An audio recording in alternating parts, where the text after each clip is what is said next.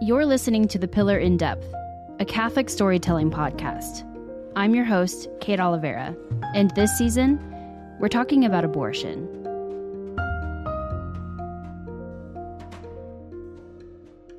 In the weeks following the overturning of Roe v.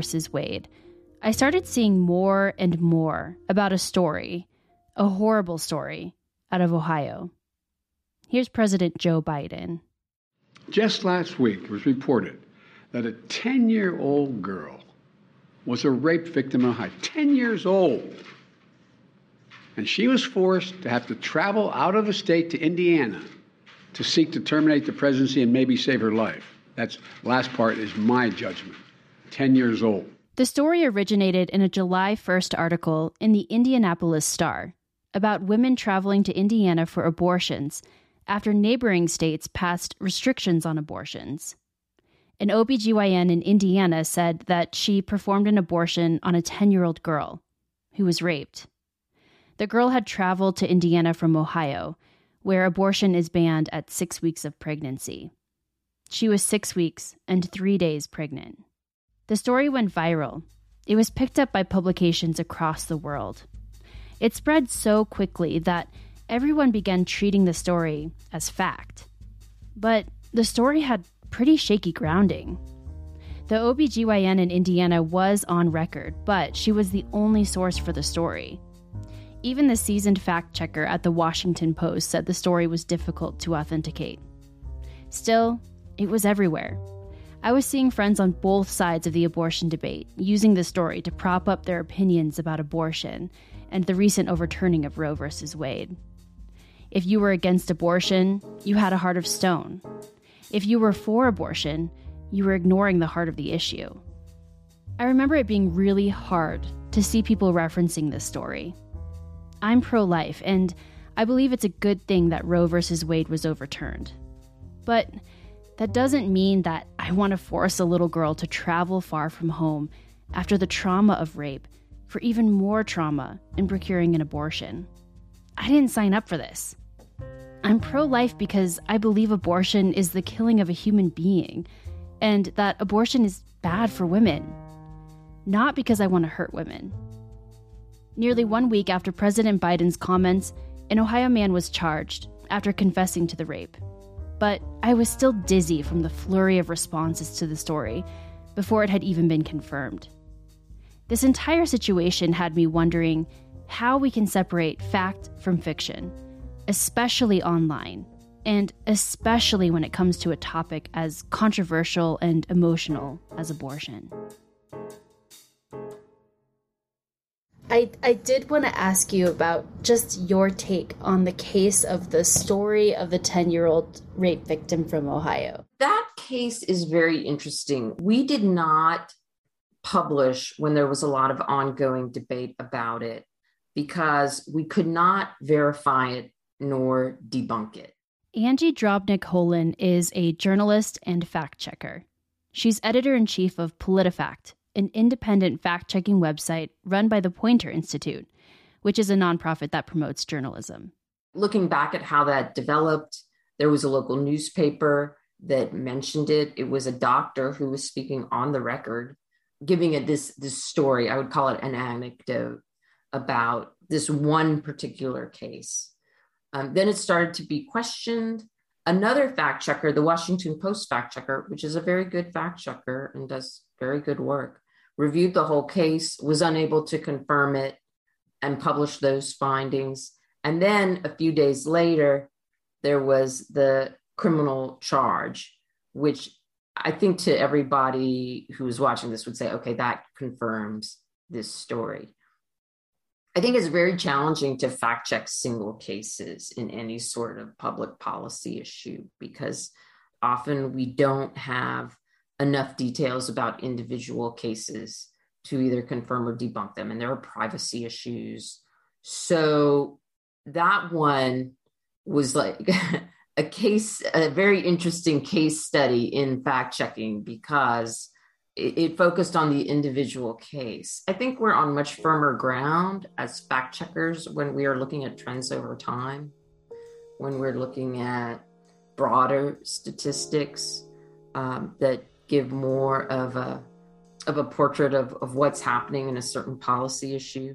Instead of fact checking the individual case of the 10 year old from Ohio, Angie and her team looked instead at some of the responses to the case.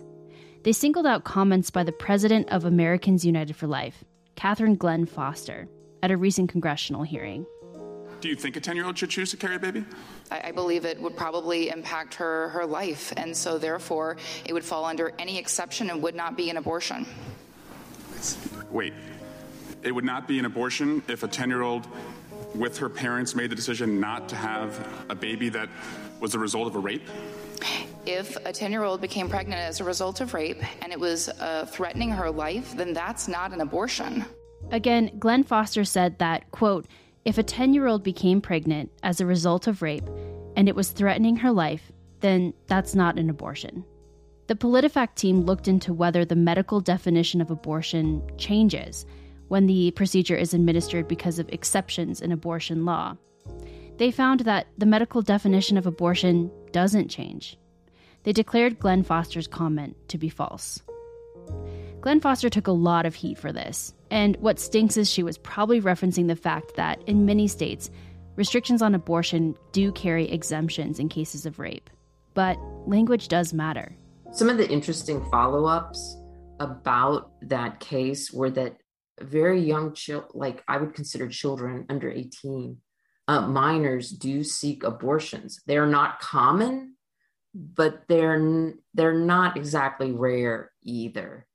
Um, some of the numbers suggested that it, they're in in the um, in some of the states we were talking about that they maybe happen once a week. So like not frequent, but not totally rare either. Um, and again, uh, the abortion statistics that we have um, nationwide are um, aggregated, and I think we can draw conclusions from some of them, but they're not complete either. Some states don't report. Um, generally, the reporting of abortions happen on a state by state basis, and different states have different rules about it. And, in, and some states don't report their abortion uh, statistics at all. Angie's background is in newspapers. In 2007, she joined the Tampa Bay Times for a new project, PolitiFact, which would focus on the 2008 presidential election. We felt like political candidates needed fact checking um, because some of the political rhetoric and the TV ads were just departing from the actual record quite a bit. So it started as uh, as political journalists who wanted to give our readers more truthfulness in the reports rather than just saying candidate A says this, candidate B says this, the end, and not giving any readers additional context about you know, who had the better part of the argument if, if there was a factual claim. But what happened was, as fact checking was developing, social media was really taking off. And social media became this very um, fertile field for misinformation um, because everybody was a publisher and because information spreads virally on social media. Um, we just saw misinformation on social media really take off. And that made us a lot busier and gave us a lot more work. Today, Angie and her team at PolitiFact monitor claims on Facebook, Instagram, and even TikTok. It's crazy to think about way back in 2007, and now you're moderating TikTok. You had no idea that that was even going to be a thing. it's definitely changed a lot. I mean, when we started, we were like all politics news. And now we still do politics news, but we do a lot of online misinformation. And um, it's been kind of startling to see how our information ecosystem has developed in those years. And that's how I look at it. It is an information ecosystem. People are getting, um, you know, they see the social social media, the channels, they get things via email. They see sometimes people don't even know where they're getting their information. We did a focus group a few years ago and people would say talked about what information they saw and they'd say oh i saw it on my feeds what are your feeds i mean I, I, think people were like scrolling on their phones through various apps and they weren't like oh i'm on this app or that app they were just like this is just my phone habit and the news just comes up and i scroll so like people don't always have a, a a very specific consciousness of, of what the source of what they're looking at is, which is it's an interesting phenomenon. It's like it goes to the convenience of news, but it also allows a lot of harms to flourish when people aren't immediately aware if they're looking at a credible source or not. Angie and her team try to be really transparent about what they choose to fact check. They have an entire section on their website dedicated to explaining their process. I'll link that in the show notes if you're curious. We're looking at items that are newsworthy. We're looking at items that would make the average person say, hmm, I wonder if that's true. We're looking at things that we think are likely to spread. It's often like we're reading the news along with everybody else and looking for claims that are attention grabbing, that sound like they're likely wrong. Um, and that's how we decide on what to fact check. I found Angie's work at PolitiFact just really, really interesting. I probably could have talked with her about it all day, but I did want to ask her about content related to abortion, especially after the overturning of Roe versus Wade. And have you seen a lot of claims like that that kind of catch your attention that you think, oh man, have there been just in, in you know your own personal experience more of those claims related to abortion and abortion access with the Dobbs leak and then the Dobbs case coming out? Well, abortion has always been a, a difficult issue because it's very um, hot. People hold very strong opinions on all sides of the issue. And then if you look at the, the public polling and the public surveys, people have a lot of different opinions on abortion. So some people would call themselves pro choice, but have problems with late term abortions. Some people would call themselves pro life, but think that there should be exceptions for rape or incest or the life or health of the mother. All of those exceptions can be controversial. You know, part of the heart of the controversy of abortion is about when life begins, and you can't fact check your way to answering that question. But what we've seen with Dobbs is that there have been a lot of questions about what is legal or not, where. And those are complicated questions that need a lot of research because every state is different. All the state laws are different. Some states don't have specific legislation on the books. So we did a story recently about late term abortions. This story was based on a recent ad by the Christian ministry Focus on the Family. The ad read, quote, Did you know that abortion is available all nine months of pregnancy in New Mexico, even up until the moment before birth, and for any reason? Similar ads also singled out Alaska, New Jersey, Oregon, Vermont, and even my state of Colorado. So Angie and her team looked into it. They found that technically abortion is not specifically prohibited at any stage of pregnancy in the six states mentioned in the ads. But late term abortions are rare. Nationally, less than 1% of abortions are performed at or after 21 weeks of pregnancy. So they determined the ads to be mostly false. The ads contained an element of truth, but PolitiFact said the ads ignored critical facts that would give a different impression. So there are a lot of complicated factors with fact checking um, abortion. Um, we try to be as um, fact based as we can. We look at statistics, we look at state laws, we stay away from uh, opinions. Although, interestingly, sometimes factual claims sound very opinion like. Sometimes opinions include factual claims within them. So we're navigating all of those complex circumstances. And then looking back at the case of the 10 year old from Ohio, abortion is also such a complex issue because it's so incredibly personal. That's been really clear since the overturning of Roe versus Wade. Many people are sharing just their own experiences or the experiences of other women they've heard about. Angie said that can make it really, really difficult for consumers of the news to distinguish between fact and fiction, especially online. I think people have to be aware of uh, of not being taken in by information that caters to their pre-existing beliefs as a fact checker um, i think one of the things i've learned is that we all have to be very suspicious of information that hits us emotionally and confirms something or contradicts something that we already believe. It's called motivated reasoning. Um, we're very quick to be- to believe things that that confirm our prior beliefs, and and that can be dangerous in today's media ecosystem because we can be easily misled by our own emotions. I ended our conversation by asking Angie for advice on how to contribute to a better media ecosystem, using her own words, which I liked a lot. What is my responsibility as a consumer of news? The first thing that people should do is pause before they share. It's very easy to see something that gets you really excited and you're like, I have to share this with my whole network. And you hit share before you've checked it out for yourself. So if you see something you want to share, a really good practice is open another tab on your internet browser, open another window, and just Google the information that you found.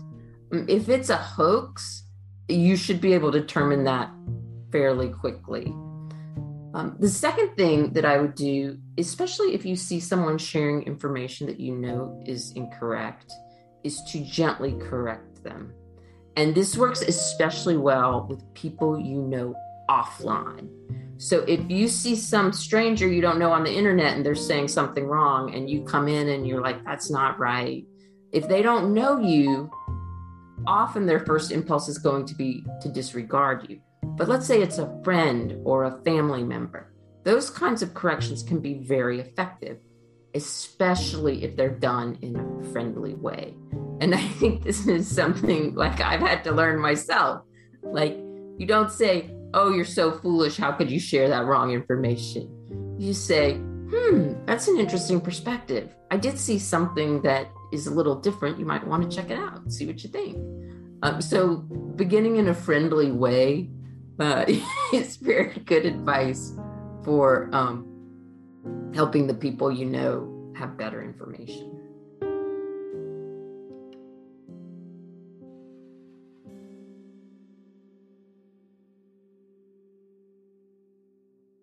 Okay, so like I said, the story of the 10 year old girl from Ohio dominated my social media feeds for maybe like a week and a half.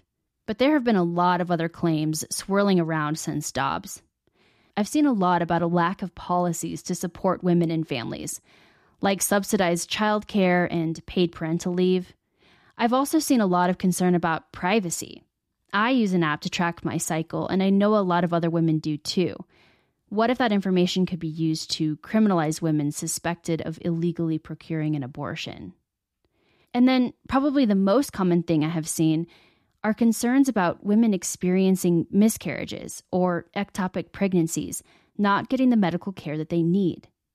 I've seen stories of doctors turning women away because they don't want to risk litigation under new abortion restrictions in their states, women experiencing bleeding and confusion.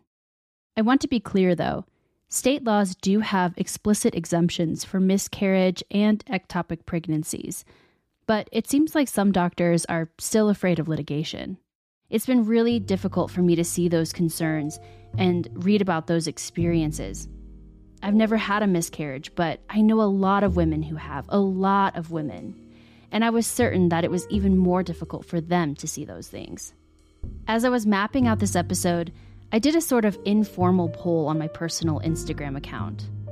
I was curious if other people were seeing the same things I was and having the same concerns. I was also curious if anyone who had experienced a miscarriage or even an ectopic pregnancy would be willing to talk with me about what this moment is like for them. A lot of people responded, including my friend Holly. Holly had a miscarriage a few months ago. After some back and forth, she agreed to have a conversation on the podcast.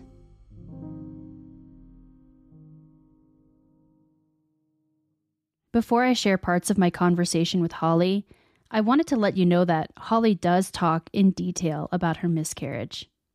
Here's Holly.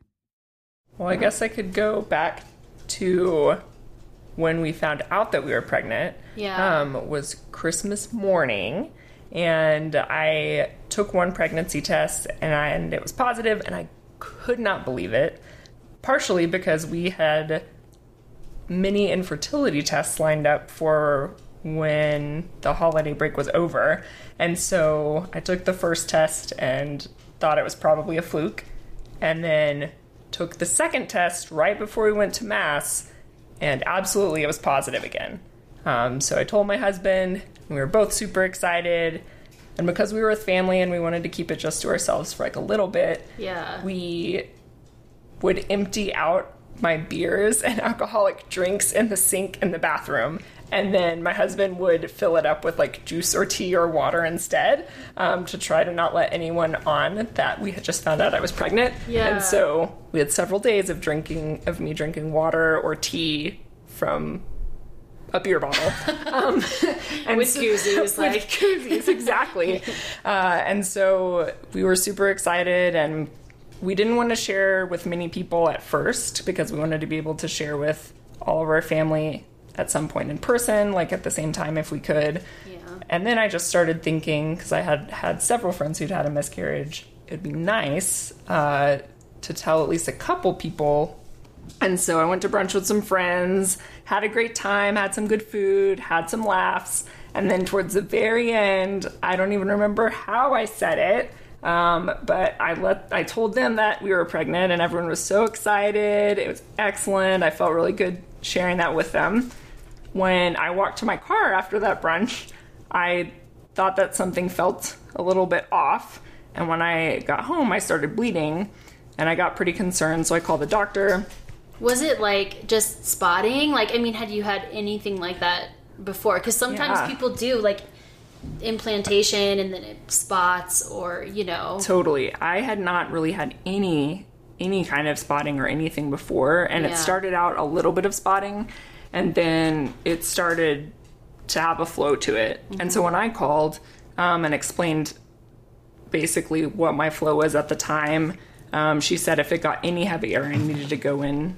Uh, I needed to like go into the hospital then, and so I got off the phone was just in the bathroom for a while um, and realized like this is definitely to the level that she had said I needed to go in. And so I called her back and she let them know I was coming.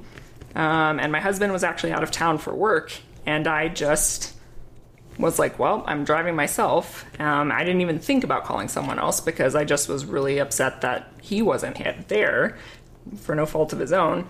And so I just grabbed my phone, grabbed my wallet and my keys, and I drove across town to the hospital she told me to go to. Um, and spent honestly a good 30 minutes in the bathroom of the hospital before I could even go to check myself in. Because it was just It was so just- much. Yeah, It was just it was it was a lot of blood. Um, and so I checked myself in quickly, and when I got to the room that the nurse had for me, she said she'd be back in a few minutes, and I realized I had bled through everything I had on. I was bleeding through all of the bedding that was on the hospital bed, and I didn't know what to do. So I stuck my head out and I found a nurse that I had not talked to yet. Um, and she was really nice. And I explained what happened. And um, she basically handed me a bag full of diapers and covered me in a separate clean bed sheet and walked me down to the bathroom. Um, and eventually I threw away my underwear. I put on one of the diapers. I put my pants back on over the diaper and I wrapped myself back up in that bed sheet because I didn't know what else to do. Um, and I walked back down to the room and sat on the hospital bed and that nurse came back in and checked on me and she was she was really sweet. Um, and then finally the OBGYN came in and you know, I explained everything that had happened. Um, he did a pelvic exam and basically said that everything felt like I was pregnant. Um, and so they would do an intervaginal ultrasound um, to to see if they saw anything else or if they could see anything else, since all signs were that I was pregnant. And I just kept bleeding and had to go back to the bathroom and change into another diaper. Um, and eventually, I was able to get the ultrasound done and went back and waited, got some other all sorts of blood drawn from my arms for them to do tests. Um, the ultrasound came back and they could not see anything on it. Um, and because I was pretty early and had just recently found out I was pregnant, I hadn't had any other ultrasound. So um, we had never seen baby on anything before. The whole time I was there took a good three or four hours at the very least, and they waited for some tests before I could leave.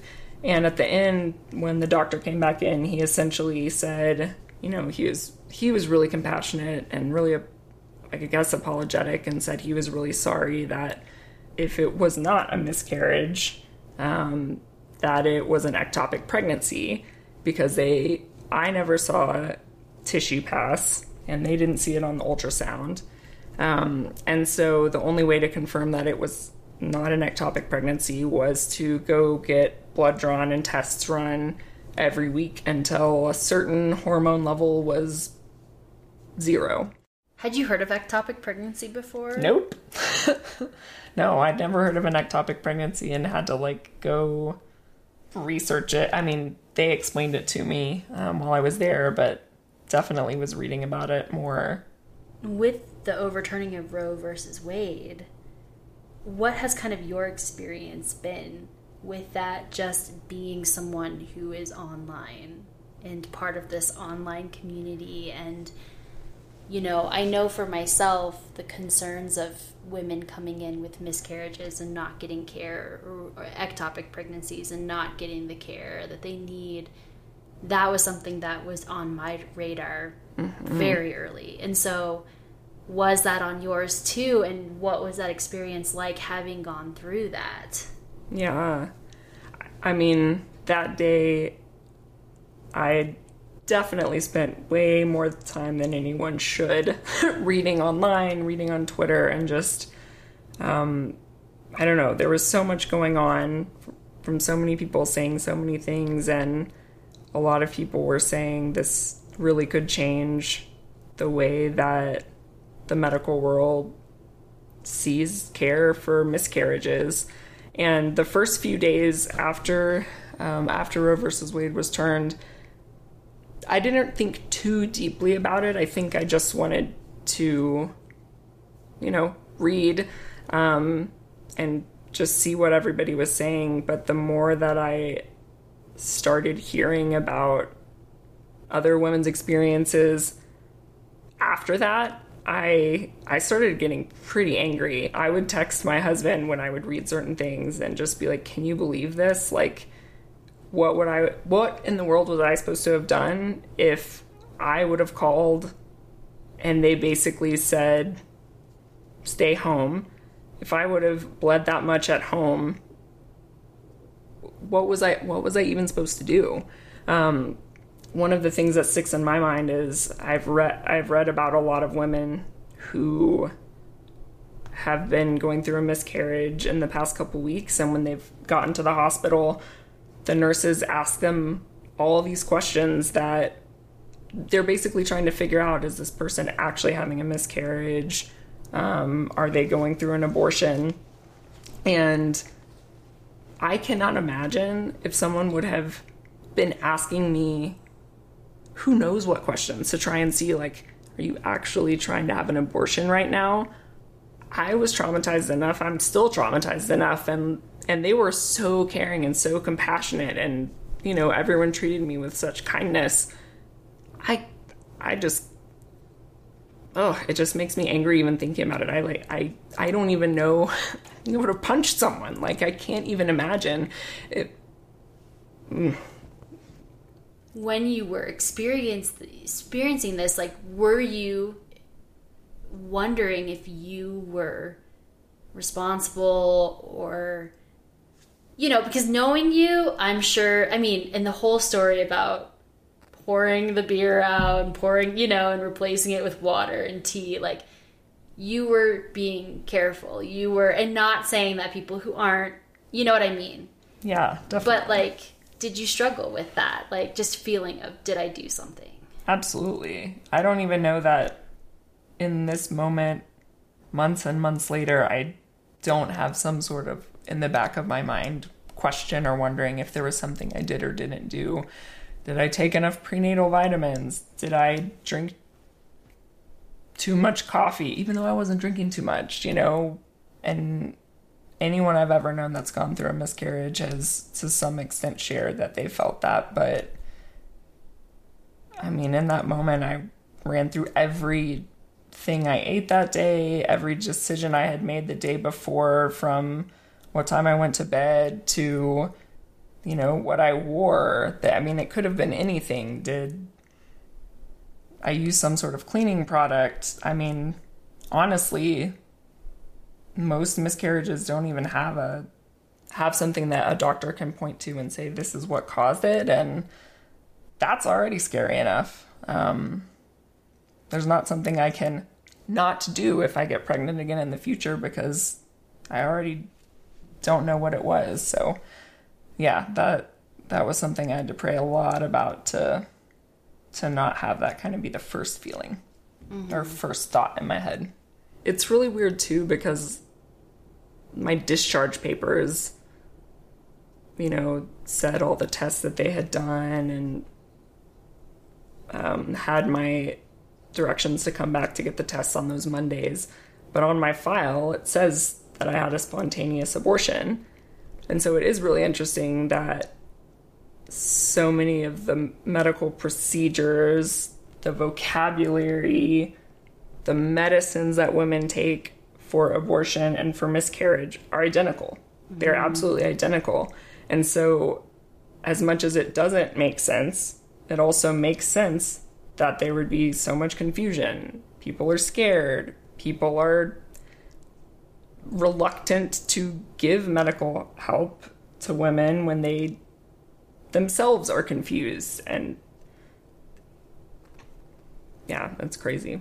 Yeah that's something that I've been wondering is like is it just a situation where like the dust kind of needs to settle a little bit and right now people are just kind of stuck in this they're just unsure how to apply the law and how to you know they don't want to get in trouble essentially i mean the symptoms are identical if a woman is explaining that they're bleeding and if a woman is you know, saying these things are happening with her body, that could be a miscarriage, that could be induced abortion.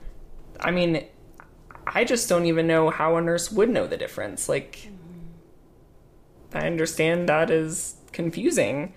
I just don't know that the dust will settle that much on this yeah. because a how how from a medical perspective would you know the difference necessarily yeah. And B, already no one was talking about miscarriages, right? Like it's something that's so shameful and nobody talks about. So it just seems that much harder to be able to talk about how do we take this seriously? How do we treat this differently? How do we give women the care that they need when they're going through something so traumatic when we already weren't talking about it? How do you feel about the overturning of Roe v. Wade then? I mean, is it complicated for you because of this? I mean, it is, yes, because of how things have evolved. Right. Um, I would have never pictured that it would feel so complicated either. Um, but it is really complicated. The fact that I've had a miscarriage makes it more likely that I'll have another miscarriage if I get pregnant again. And I can't help but wonder will if that happens again like would these horror stories that i keep hearing about women in other states what if i'm not in a state or a place that would treat me with such kind of medical care if i were to have a miscarriage um, i don't know it makes me really nervous thinking about my friends who are trying to get pregnant in in different states and i already would have never wished that day that those weeks on anyone and yeah, it, it's absolutely complicated.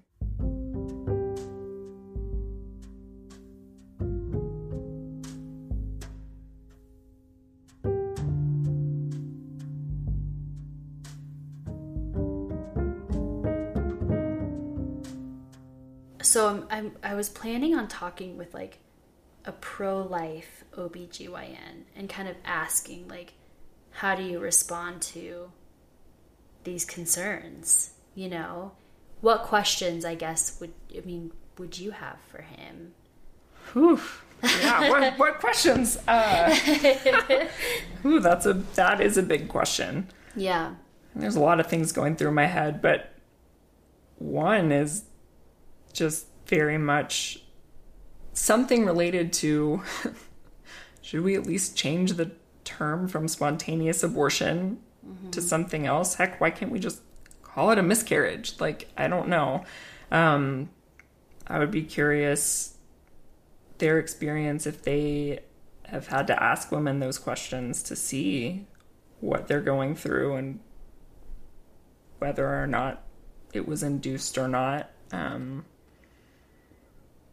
how could someone ask those questions of someone going through a miscarriage and ask them in a pro life way? I would also be curious, I don't know, you asking me, you know, if it's complicated, if my emotions are complicated with with Roe versus Wade being overturned, I would I would be curious if they have that same complex kind of entanglement um, with that decision, or if if it can be like a, a straightforward emotion or a response for them.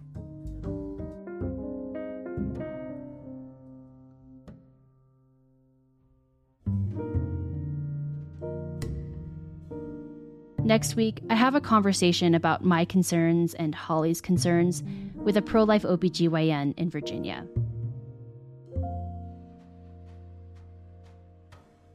The Pillar in Depth is a production of Pillar Media. I'm your host, Kate Oliveira.